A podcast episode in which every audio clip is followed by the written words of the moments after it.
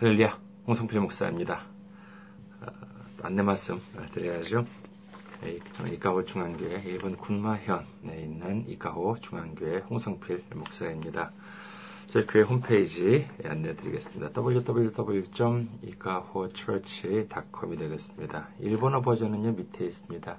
japan.ikahochurch.com이 되겠습니다. 그 다음에 메일 주소 알려드리겠습니다. 이카호처치 골뱅이 gmail.com이 되겠습니다. 기도 제목이 있으면요 함께 보내주시면 함께 나누도록 하겠습니다. 그리고 어, 그, 그 간증 같은 것이 있더라도 제가 소개를 해드리도록 하겠습니다. 그리고 어, 선교 후원으로 어, 섬겨주실 분들을 위해서 안내드립니다. 어, 한국 아, 국민은행 계좌입니다. 079-21 0736-251이고요.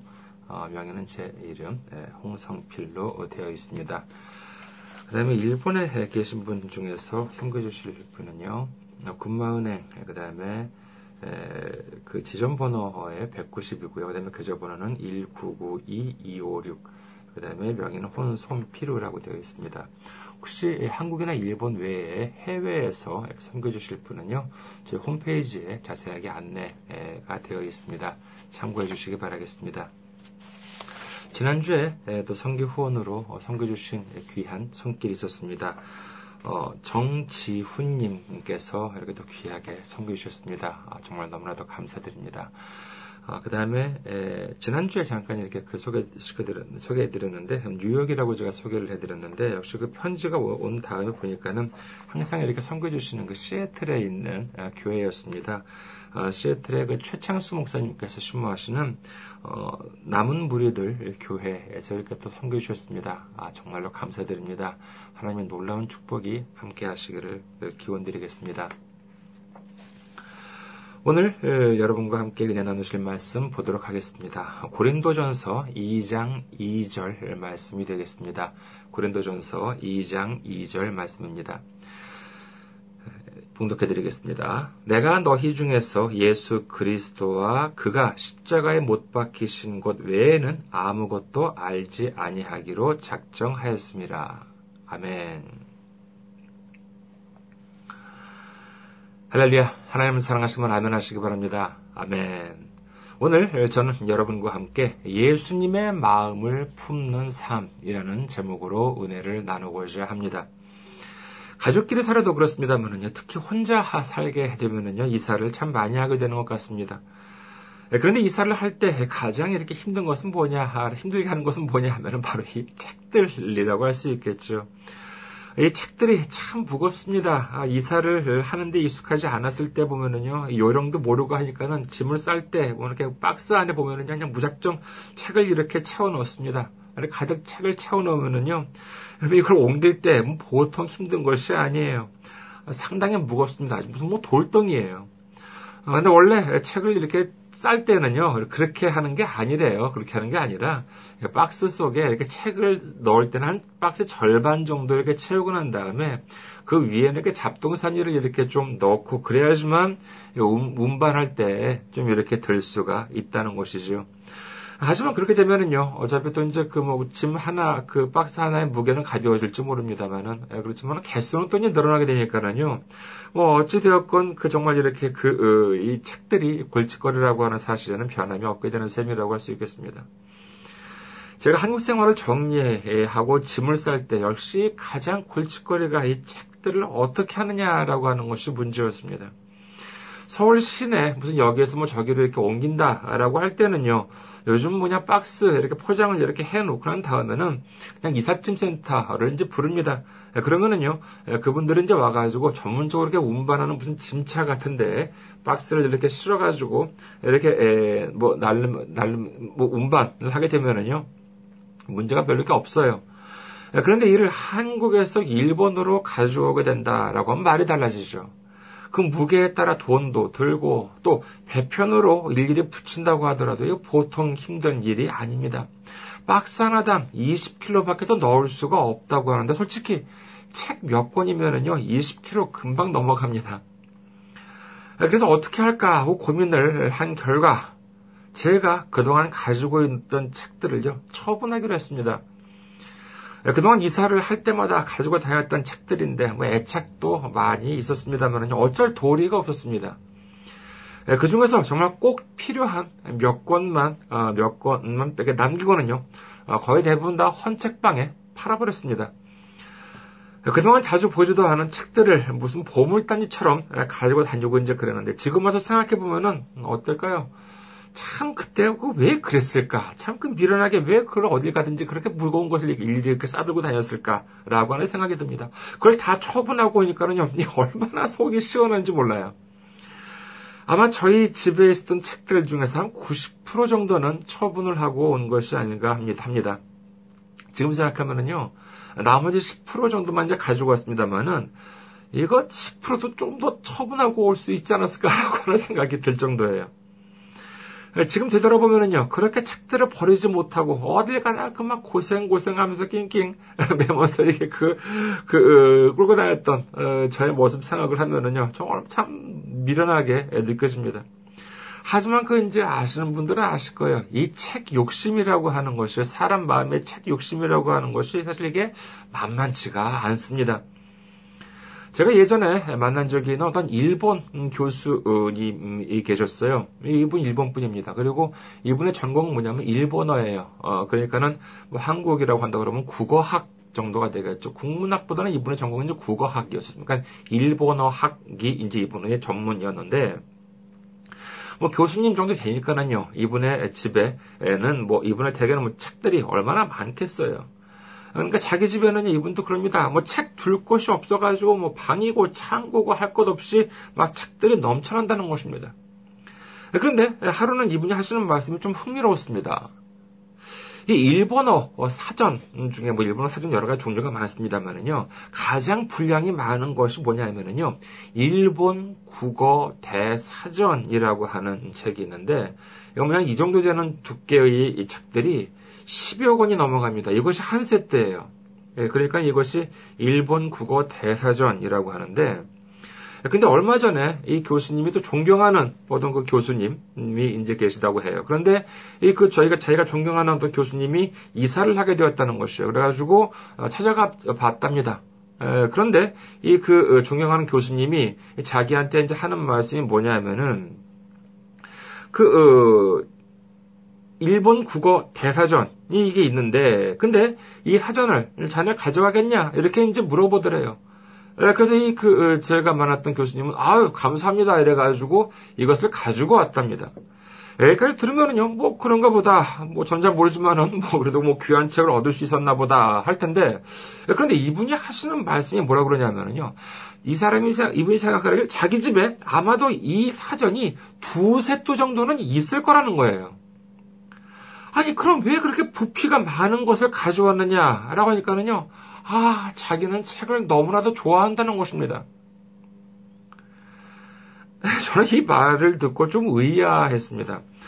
아, 교수님이시고 뭐 책이 많다는 것은 알겠지만은 그리고 또 책을 둘 곳이 부족하다고 하면서 그렇게 부피가 있는 것을 정말 이렇게 좋다고 얻어왔다고 하는, 하는데 그것도 이미 자기 집에 한두 세트가 뭐 있을 것 같다는 거예요. 근데 정확하게 알지 못한다는 것입니다.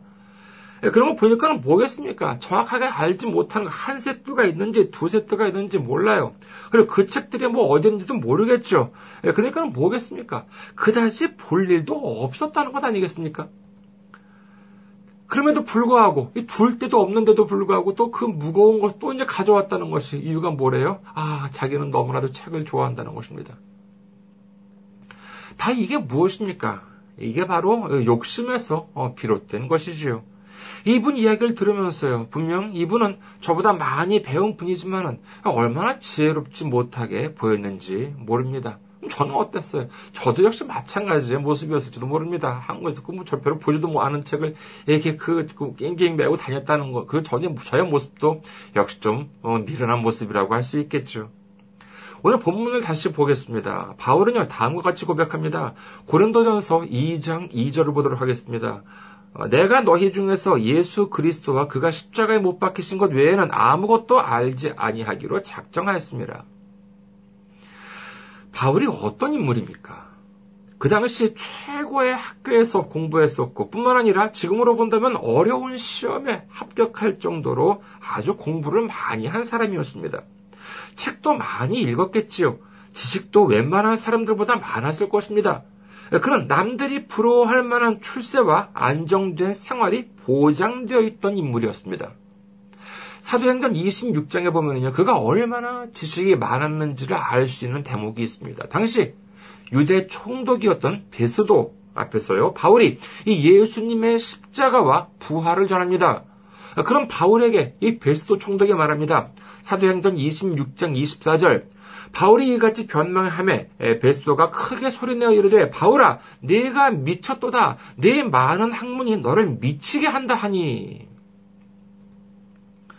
생각해 보십시오. 이 베스도라고 하는 사람도요, 총독까지 오른 인물이니까요, 남부럽지 않은 엘리트입니다.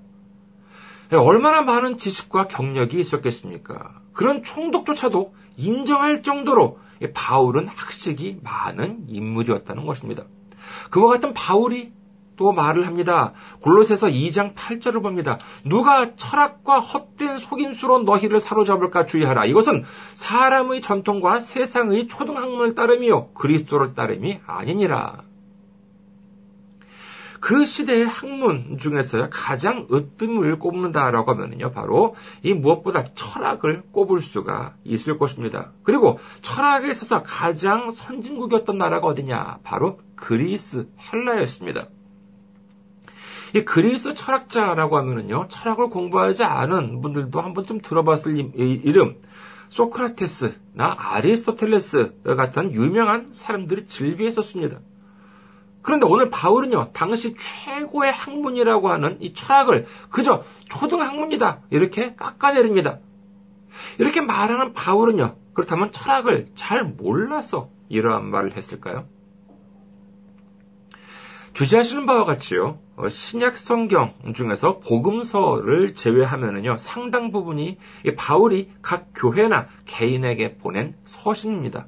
한번 꼽아 볼까요? 로마서, 고린도 전후서, 갈라디아서, 에베소서, 빌립보서, 골로새서, 데살로니가 전후서, 디모데 전후서, 디도서, 빌레본서 등은요 모두 다 바울이 쓴 것입니다. 그런데 이 글이 그럼 어느 나라 말로 적혀 있냐 있었냐 하면은요 바로 헬라어 즉 그리스어로 적혀 있었습니다.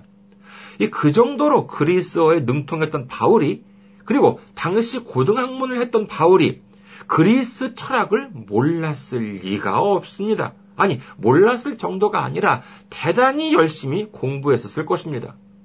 그랬던 그가 지금 이렇게 말하고 있는 것이죠. 철학 이런 것은 완전히 초등학문이나 마찬가지다. 이렇게 말하고 있는 것입니다. 이 시점에서요, 우리 잠시 솔로몬 왕에 대해서 한번 살펴볼까 합니다. 솔로몬 당시에는요, 하나님께서 축복을 주셔서 이 전무후무한 대호황을 누리고 있었습니다. 나라는 평안했었고요, 경제적으로도 풍요로운 시대라고 할 수 있습니다.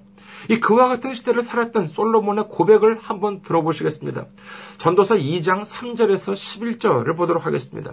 내가 내 마음으로 깊이 생각하기를 내가 어떻게 하여 내 마음을 지혜로 다스리면서 술로 내 육신을 즐겁게 할까? 또 내가 어떻게 하여 천하의 인생들이 그들의 인생을 살아가는 동안 어떤 것이 선한 일인지를 알아볼 때까지 내 어리석음을 꼭 잡아둘 꼭 붙잡아둘까 하여 나의 사업을 크게 하였노라.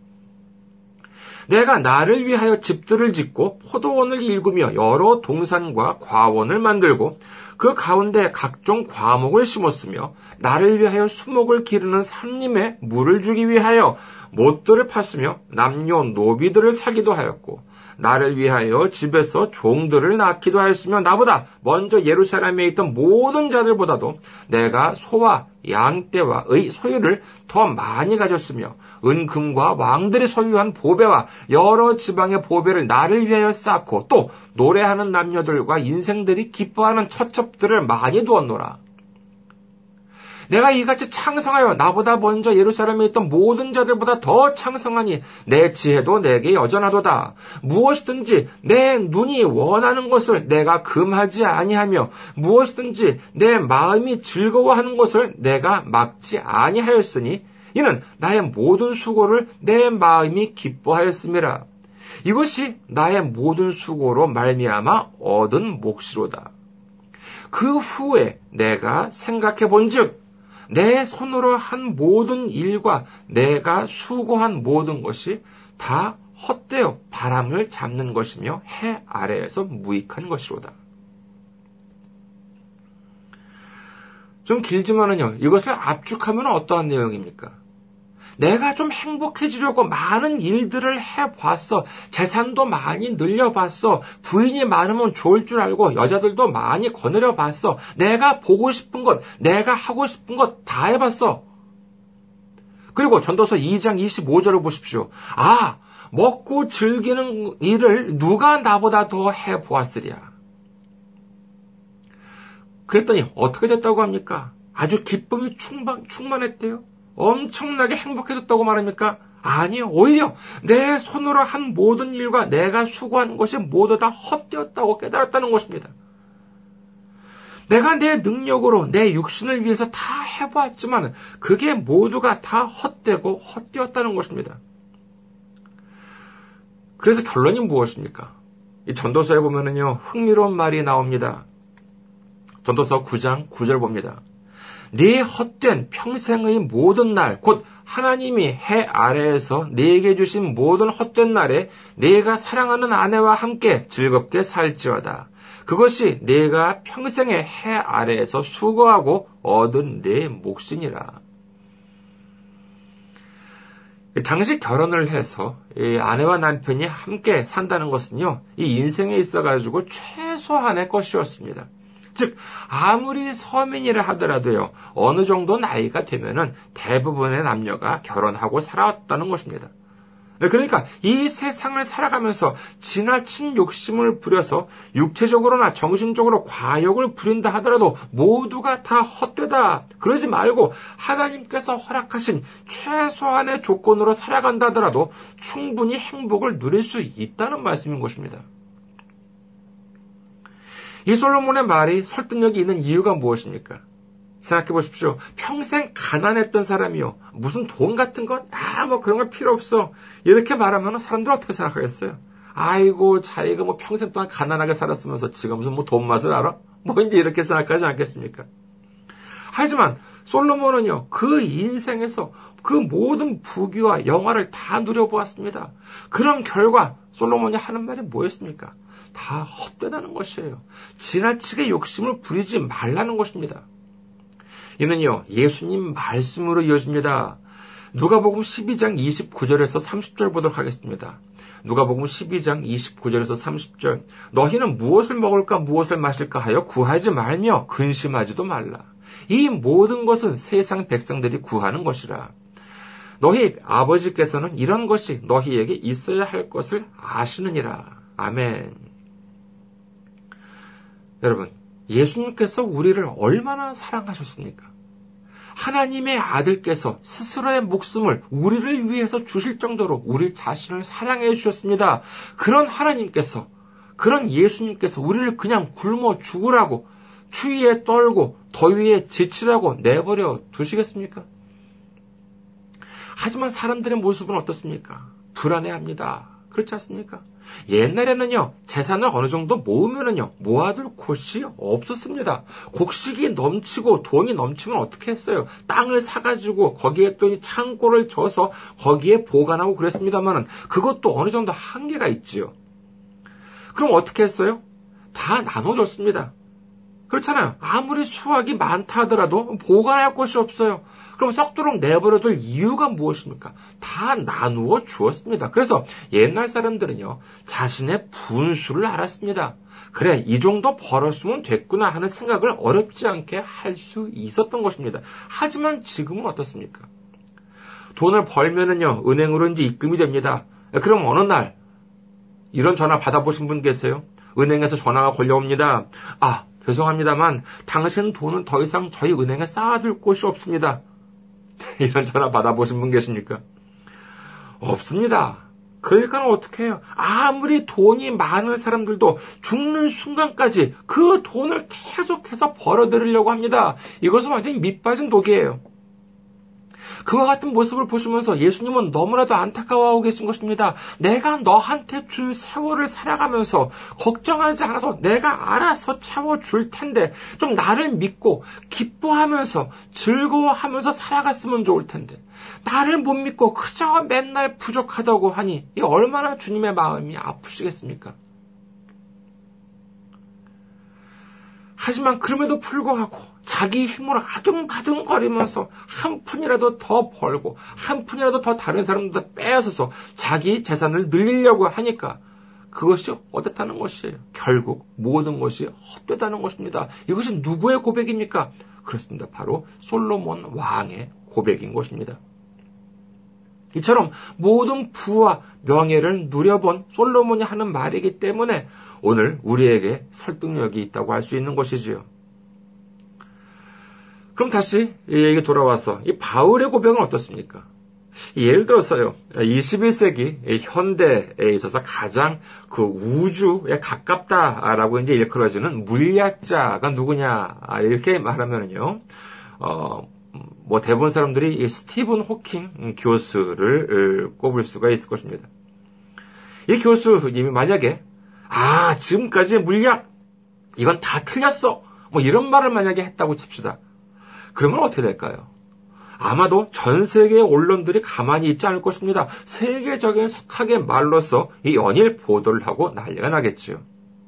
하지만 어, 글쎄요. 만약에 뭐 제가 아, 뭐, 지금 이 21세기 물리학 다 틀려먹었어. 휴지 조각이에요. 라고 말을 하면은요, 어떻게 되겠습니까? 누가 뭐 그나마 듣겠습니까? 지가 뭘 안다고. 뭐 이렇게 사람들이 생각을 하겠죠.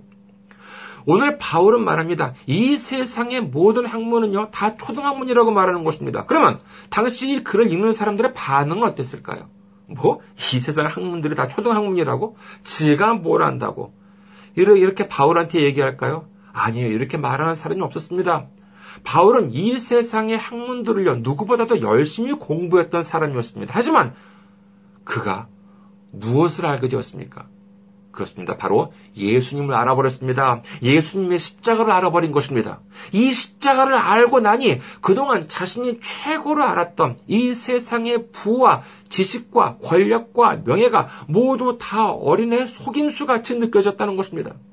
나는 이만큼 돈을 벌어야 해. 나는 이만큼 배워야 해. 나는 이만한 지위에 올라가야만 해. 이렇게 자기 자신을 얽매였던 그동안의 삶으로부터 완전히 자유로워졌다는 것을 이 바울은 고백하고 있는 것입니다. 하지만 그렇다고 오해하지 마십시오. 그렇다고 이 세상의 모든 학문이 다 값어치가 없다. 모두 다 무슨 신앙만 해야 된다. 뭐 이렇게 제가 말씀을 드리고 있는 것은 아닙니다. 우리가 이 세상을 살아가면서 세상에서 일을 하고 세상에서 공부하는 것 물론 중요합니다. 하지만 우리가 절대로 잊지 말아야 할 것이 있죠. 그것은 무엇이냐 하면은요. 바로 가장 중요한 것이 무엇인가 하는 점입니다. 우리가 어떤 일을 하든 어떤 공부를 하든 어디서 살아가든 우리에게 가장 중요한 것은 이 예수님과 예수님의 십자가임을 믿으시기를 주님의 이름으로 축원합니다. 우리에게 가장 기준이 되어야 하는 것은 예수님과 예수님의 십자가임을 믿으시기를 주님의 이름으로 축원합니다. 우리의 삶을 통해서 우리에게 가장 우선이 되어야 하는 것은 예수님과 예수님의 십자가임을 믿으시기를 주님의 이름으로 축원합니다. 우리는 이처럼 이 예수님과 예수님의 십자가를 품고 살아가야만 하는 것입니다. 그렇다면요, 우리 마음에 예수님을 품고 예수님의 십자가를 품는다는 것이 무엇입니까? 그것은 바로 우리를 너무나도 사랑하시는 주님, 자신의 생명까지도 아끼지 않고 우리를 위해 내주신 그 사랑을 믿고 포기하지 말고 단념하지 말고 좌절하지 말고 주님을 바라보고 주님을 의지하고 주님과 동행하는 삶인 것입니다. 아무리 힘들고 어려울지라도 결국에는 잘 된다는 믿음, 끝내는 잘 된다는 믿음을 지키는 것이야말로 예수님을 품는 삶인 것입니다. 그리고 예수님께서 우리에게 보여주신 예수님의 사랑을 예수님께서 우리를 사랑하신 것처럼 우리가 우리 이웃을 사랑하는 것이야말로 예수님의 십자가를 품는 삶, 예수님의 마음을 품는 삶인 것입니다. 여러분, 이제 2017년 한 해도 지나갔습니다. 2월 한 해를 되돌아보시기 바랍니다. 2017년 한번 되돌아보시기 바랍니다. 2017년 동안 내가 내 마음 안에 가장 중요한 것, 예수님과 예수님의 십자가를 품고 살아왔는지를 한번 생각해 보시기 바랍니다. 그리고 2018년, 아니, 이, 이, 그 이후에도 우리가 살아가는 날 동안에 가장 중요한 것, 예수님과 예수님의 십자가를 품고 살아가는 우리 모두가 되시기를 주님의 이름으로 축원합니다. 감사합니다. 한 주 동안 승리하시고 새 2018년 다시 만나 뵙도록 하겠습니다.